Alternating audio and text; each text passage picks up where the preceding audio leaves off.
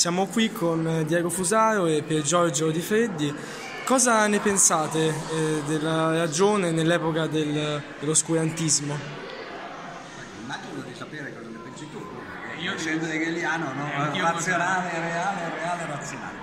E dal punto di vista mio, certo questo è un periodo tremendo, credo, perché la ragione non interessa più a nessuno, eh, interessano in realtà eh, le cose verosimili, non le cose vere. La ragione serve per trovare la verità, mentre invece quello che appare, la verosimiglianza, è un simulacro della verità.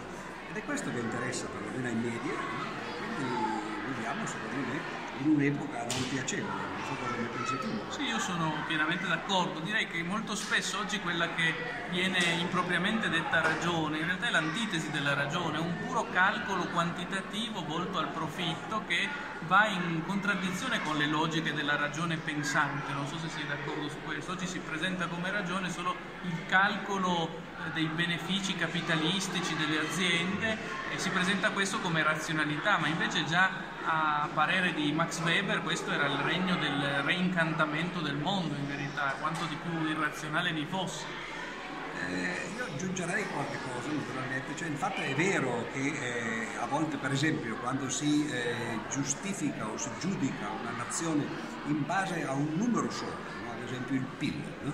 prodotto interno lordo, questo fa un po' ridere perché è certamente un fattore oggettivo che però non riesce a cogliere la complessità del reale. Però questo non significa che i numeri non servono per cogliere questa complessità. Se uno ne aggiunge, per esempio io sono stato recentemente un paio di volte in Bhutan, è un paese strano perché è un paese piccolo ovviamente, grande come il Piemonte, ha 600.000 abitanti, c'è un re eh, molto giovane perché suo padre si è dimesso a 50 anni dicendo basta, largo ai giovani e così via, ed è il padre che ha inventato questo concetto eh, da opporre al PIL, prodotto interno lordo, che si chiama FIL, felicità interna lorda. Questa felicità poi si concretizza in un certo numero di indicatori, non soltanto il prodotto interno che può essere una delle cose che, si, che interessa, ma per esempio la, la, mortalità infantile, la durata media della vita, eh, come si trattano gli anziani, l'alfabetizzazione, il ruolo delle donne, il rapporto fra lo stipendio delle donne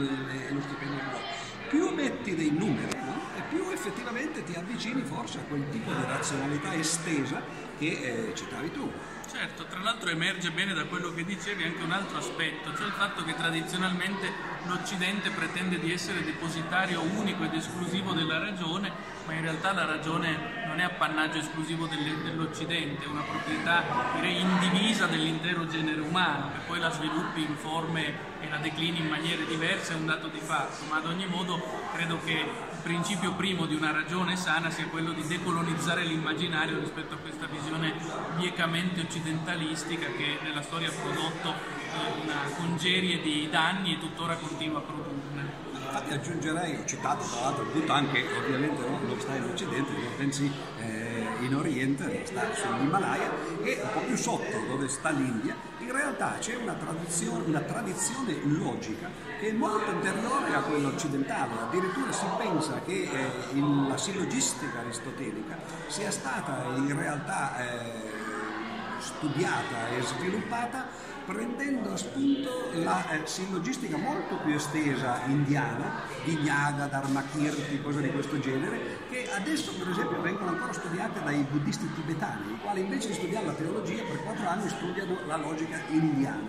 E una volta ho incontrato addirittura il Dalai Lama, noi ci siamo messi a parlare di queste cose, no? lui diceva ah, la logica è meravigliosa, io naturalmente portavo l'acqua al violino che era quello della logica e sembra che ci siano queste eh, figure sillogistiche in cui le premesse non sono soltanto le due solite, maggiore e minore con una conclusione, bensì delle cose molto complicate che poi Aristotele ha semplificato. Nella scienza si fa sempre questo, quando semplifichi poi puoi costruire e cominciare a sviluppare una teoria però la semplificazione è anche ovviamente in un certo senso una banalizzazione, quindi poi si deve ritornare all'indietro, quindi certamente la logica indiana ad esempio è uno dei tanti modi in cui la logica e la ragione si estrinsecano. Certo, Beh, penso di poter dire che dopo questo pur celere dialogo con l'amico di Freddy. Un giorno diremo pur celebre dialogo, Pur perché celebre. di qui incomincerà chissà che cosa. Magari sì, ai posteri o ai postumi, Certo. l'ardua sentenza. L'unica cosa che forse ci tiene divisi è il giudizio generale sullo Hegel, che resta una linea divisoria abbastanza netta tra noi. Ma perché eh, lo Hegel ha detto due cose, eh, una delle quali è giusta, corretta e l'altra è sbagliata. Perché è vero che il reale è razionale, infatti la scienza è la dimostrazione di questo.